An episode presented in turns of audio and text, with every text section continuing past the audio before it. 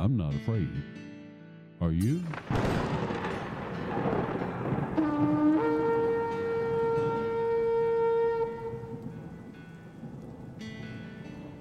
The Watchman Speaks discusses biblical solutions to modern day dilemmas. I'll tell you the truth, even if it's not what you want to hear. I am the old watchman, Ezekiel. I pray you listen.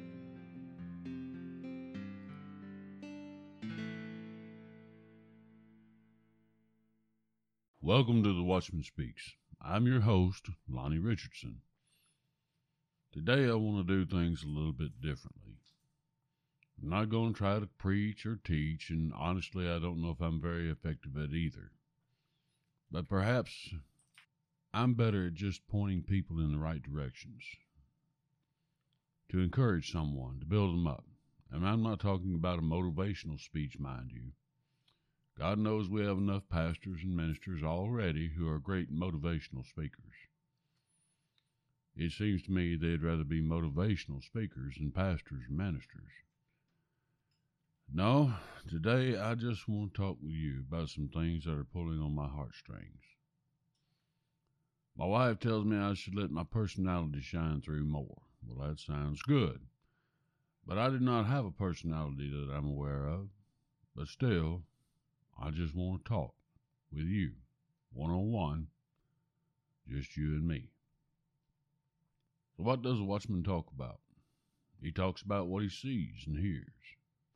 And to be honest, I've been astounded by what I've seen and heard in the past two or three weeks. The Grammy Awards presented a performance of a song called Unholy by Sam Smith, who identifies as non binary, and transgender male artist Kim Petra that was truly, well, unholy. It was televised for all the world to see, and hundreds of thousands, if not millions, cheered. It gives you an idea of the state this world is in. Now, Kim Petra mentioned that he was the first transgender woman to win such an award. Why was it so important to drive that home? Did he work any harder to win this award than any other non transgender recipients or any of the other awards? No. He was seeking recognition and validation. And I don't understand that. I am a white, conservative, Christian, heterosexual male, and I do not need recognition or validation from anyone for me to feel comfortable or feel good about myself. I suppose that it was an attempt to make that which is not normally accepted as normal. And it was all presented by our friends at Pfizer. You know, the megalithic pharmaceutical companies that provided a jab that didn't work. Yes, they needed a tax write off. So they chose to use their billions to promote sin and evil. Evil promoting evil. Huh. Imagine that. Well, enough about that.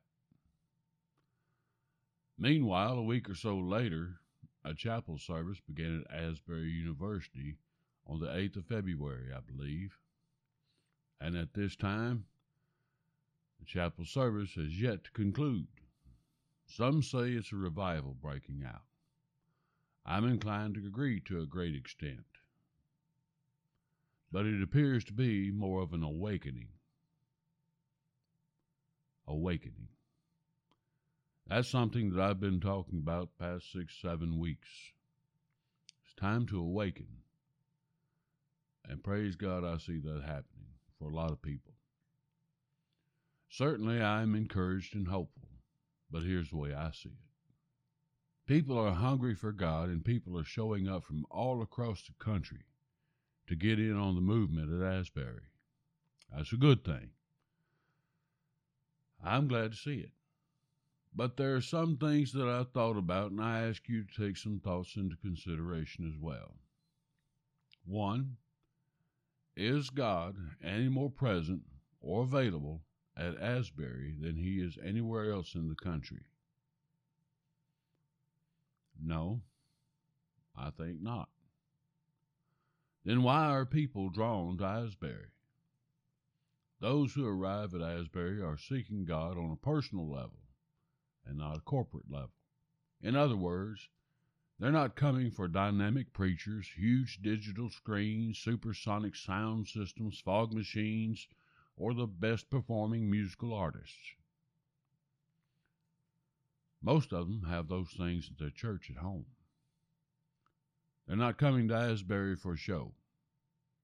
They're going to Asbury to find God. People all across the nation are hungry for the presence of God. Many seem to be finding him at Asbury. So, why aren't they finding God's presence where they are? Why are they going to Asbury? Let me tell you a story. It's a story about my personal life, and maybe that way you get to know me a little bit better. You see, my daddy was not an educated man. I'm not for certain, but I don't think he had much more than middle school education. Yet he was perhaps the wisest man I've ever known. I don't say that just because he was my dad. I say that because I actually believe it to be true. Ever since I was old enough to remember, I'd ask Dad, Papa, what do you want for Christmas? Or what do you want for your birthday? For 30 years, I asked those questions, and his response was always the same. He'd say, Son, if everyone is healthy and we have plenty to eat, I reckon that'll be just fine.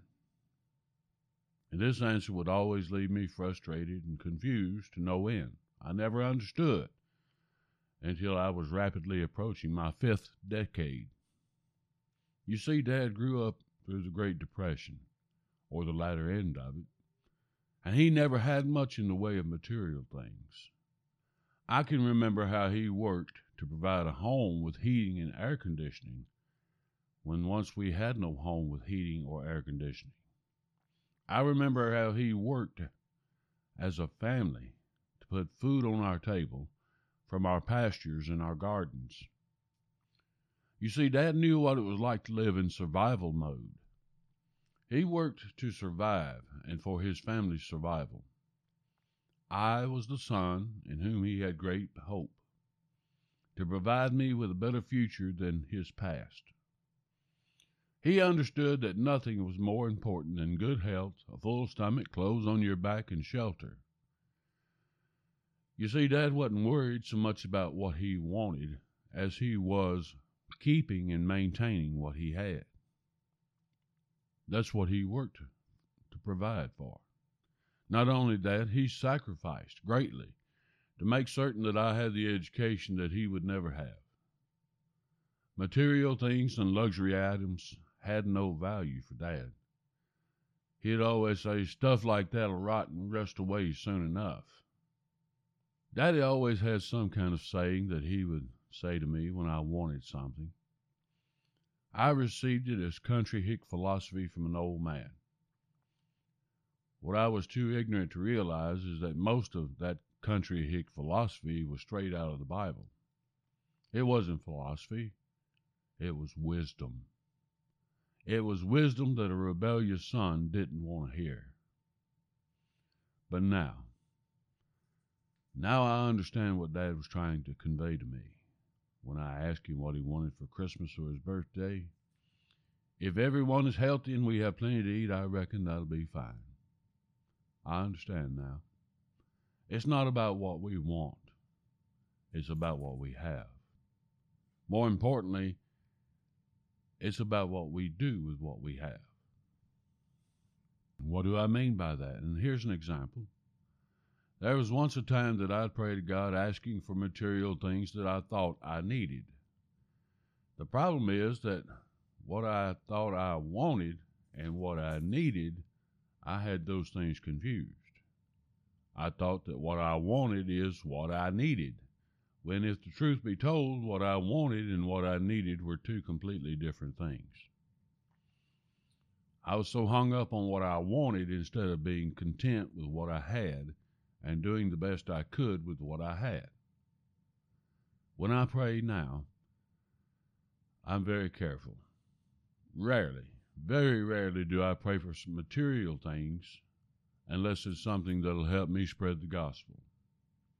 Most of the time, I pray for well being, provision of needs, supernatural interventions on behalf of others.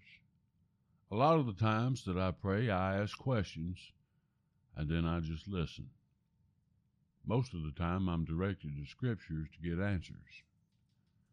By the way, many times I'm directed to the same scriptures my dad used to try to direct me to as a young man. Now, the moral of the story is that I don't concern myself so much with what I want or what I don't have. I'm much more concerned with using that which is within my grasp to the best of my ability, namely, the ability to humble myself before an Almighty God in prayer, seeking His face in repentance. So, what do I have that other Christians don't have? Nothing. I have Jesus as my Lord and Savior. I have Holy Spirit to guide, direct, and comfort me. I've God's holy word, the Bible, to keep everything in balance. That never gets old, and it excites me every day. I have everything that I need. God has provided it all. If indeed my family and I are in good health, have shelter, clothes, plenty to eat, then I am blessed. What more could I ask for? Why would I want to ask for anything more? Now, what does all this have to do with revival or awakening and Asbury? It has to do with contentment, security, trust, and worship posture before God. What is truly going on at Asbury? From what I can see and what I've heard from others who have been there, it's about prayer. There's more prayer going on than anything else. Yes, there is music. Is it the best music provided by the most prominent artists of the day? No. Not from what I've heard performance wise. However, there is a joyful noise unto the Lord from the heart.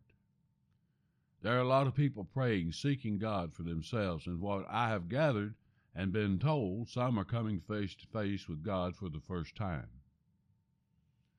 There is an inordinate amount of worship and praise. Notice that I did not say praise and worship. That would be out of order. Do you worship what you praise, or do you praise who you worship?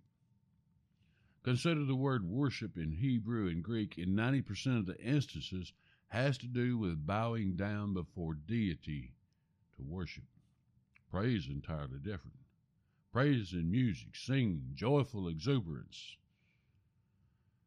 Oh, I've had many prayers going out for the revival or the awakening, as I prefer to call it, at Asbury, to sweep across this nation. That'd be good.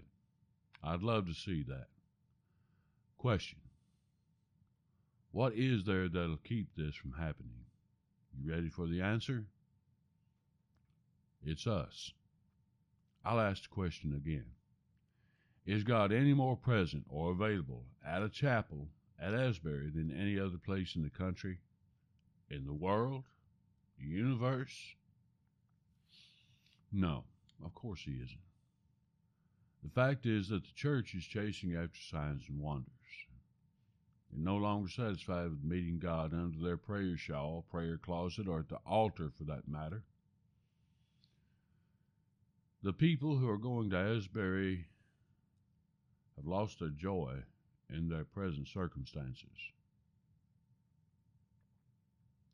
The newness is worn off, and they're looking for the next best thing. They're looking for something new, a new excitement, a newness of life.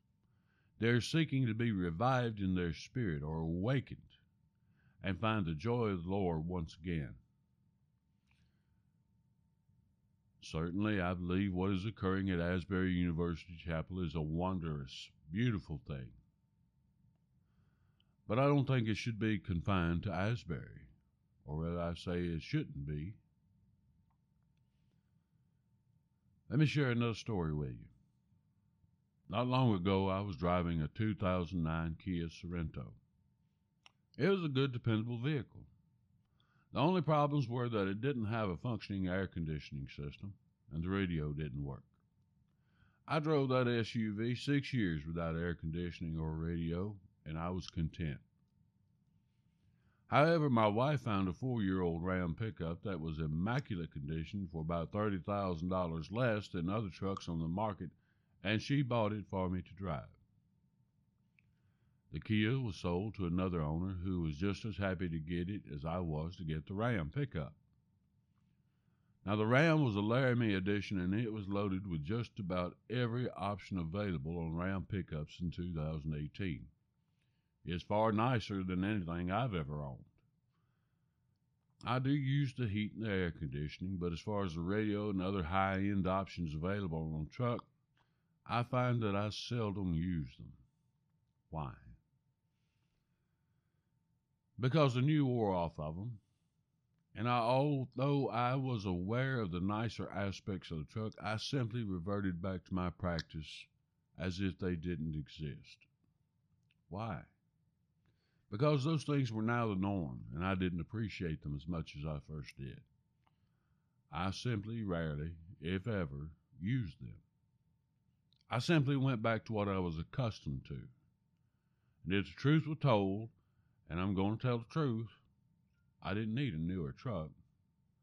I was quite happy to keep and maintain the Kia that I had been driving. That's how it is with a lot of Christians in their walk with God, I'm afraid. Folks are looking for the next best thing. Currently, that's happening at Asbury. The problem is, is that where Jesus is concerned, there is no next best thing. But for many, the new wears off the relationship. The Bible doesn't get opened as often. The giving of the tithes becomes burdensome. Time in prayer and fellowship dwindles as the pressures of life ebb and flow. But the greater benefits are still there. They just don't see as much use, much like the options on that truck. People look around and they're afraid. They're afraid what they see around them. They're afraid what they see on the news. They're afraid of the woke agenda spreading and building up like an unending flow of lava across the land. They become defeated, dissatisfied as they struggle to make ends meet or strive for a more comfortable lifestyle. Then something like Asbury comes along. It's new, it's fresh, and people say, Look, that's where God is.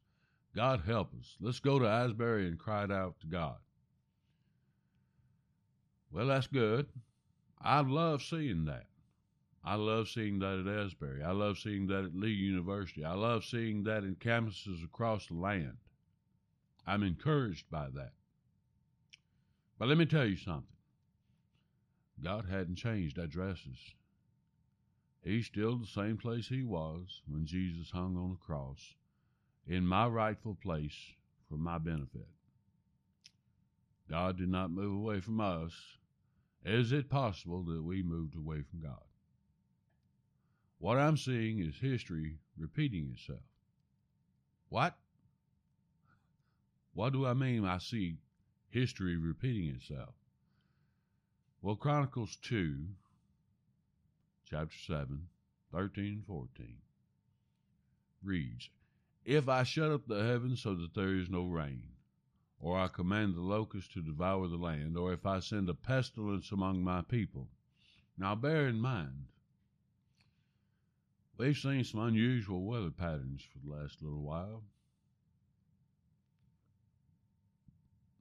We've seen food processing take a hit, a lot of fires, and Lord knows we've seen a pestilence for the last three years. I'll read it again. If I shut up the heavens so that there is no rain, or I command the locusts to devour the land, or I send a pestilence among my people, and my people who are called by my name humble themselves and pray and seek my face and turn from their wicked ways, then I will hear from heaven, will forgive their sin, and will heal their land. Wickedness has invaded our land, as I've mentioned in my reference to the Grammy Awards. People are afraid and frightened by what they're seeing around them in the political arenas. Pestilence has swept over the world for the last three years, and when people who are called by God's name, Christians, humble themselves, pray, seek His face, and turn from their wicked ways, kind of sound like what's going on in Asbury, huh? Kind of sounds like an awakening in the land, doesn't it? It goes on to say, Then he will, one, hear from heaven, two, forgive sin, and three, heal the land. Cannot we, as a people called by his name, Christians, humble ourselves, pray, seek his face, and repent at any given time, at any given place? In our prayer closets, under our prayer shawl, in a quiet corner of the room, at the altars of our churches, or do we need to go to Asbury or Lee University or anywhere else for that matter?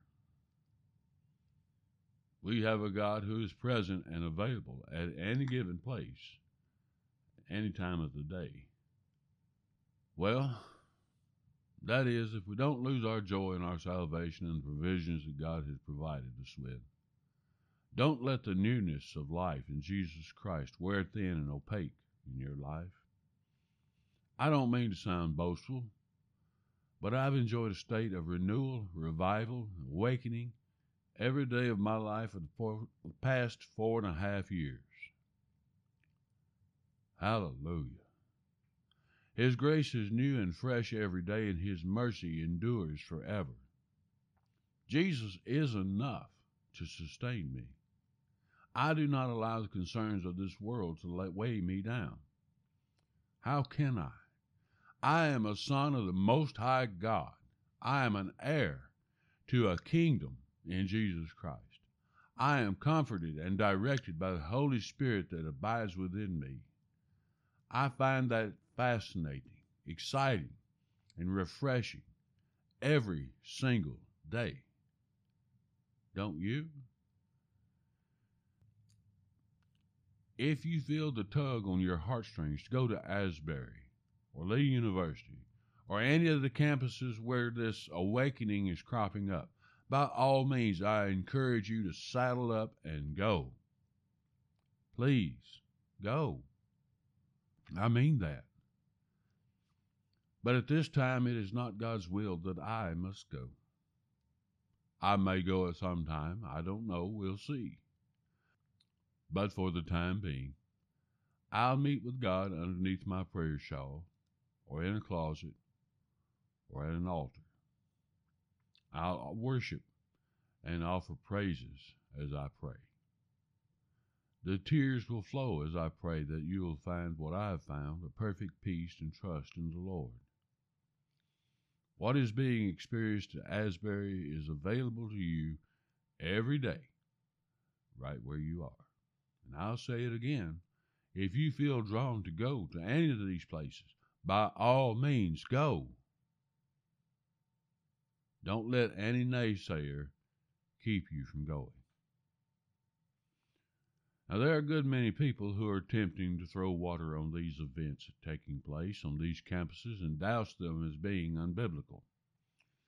They say that revival can only come by the man of God preaching sound doctrine and theology from the pulpit. They say that a woman spoke or preached at the opening service. But I have to ask these questions to these pastors, authors, theologians, or whoever they may be. If the reasons they are stating disqualify this movement as a revival or an awakening, then what does that say about revival not taking place in their church or their place of influence? Why are we not seeing awakenings or revival in their church under their leadership? If it were, we'd be hearing about the revival breaking out under their leadership and guidance. But we aren't. Jesus told Peter, Feed my lambs, tend my sheep, feed my sheep, in the book of John. Didn't say anything about revive my sheep. In Ezekiel 34, God admonished the shepherds of Israel because they fed themselves and did not feed the sheep, strengthen the weak, heal the sick, bind up which is broken, bring back the stray, or seek the lost. The pastor nurtures the flock. The evangelist gathers the flock, which can be taken that they add new members to the flock, I suppose. I've seen that happen. But to say that revival can only be brought about by man is placing the man above God. Friends, it just ain't so. That's about all I have to say about that. I want to thank you for spending time with me and allowing me to just talk for a few minutes about a few things. I feel better. I hope you do. I'd ask that you consider subscribing to the podcast. Go to my website at www.theoldwatchman.com and drop me an email. Good, bad, ugly. I'd like to hear from you. I am the old watchman Ezekiel. You've been warned. It's been fun talking with you.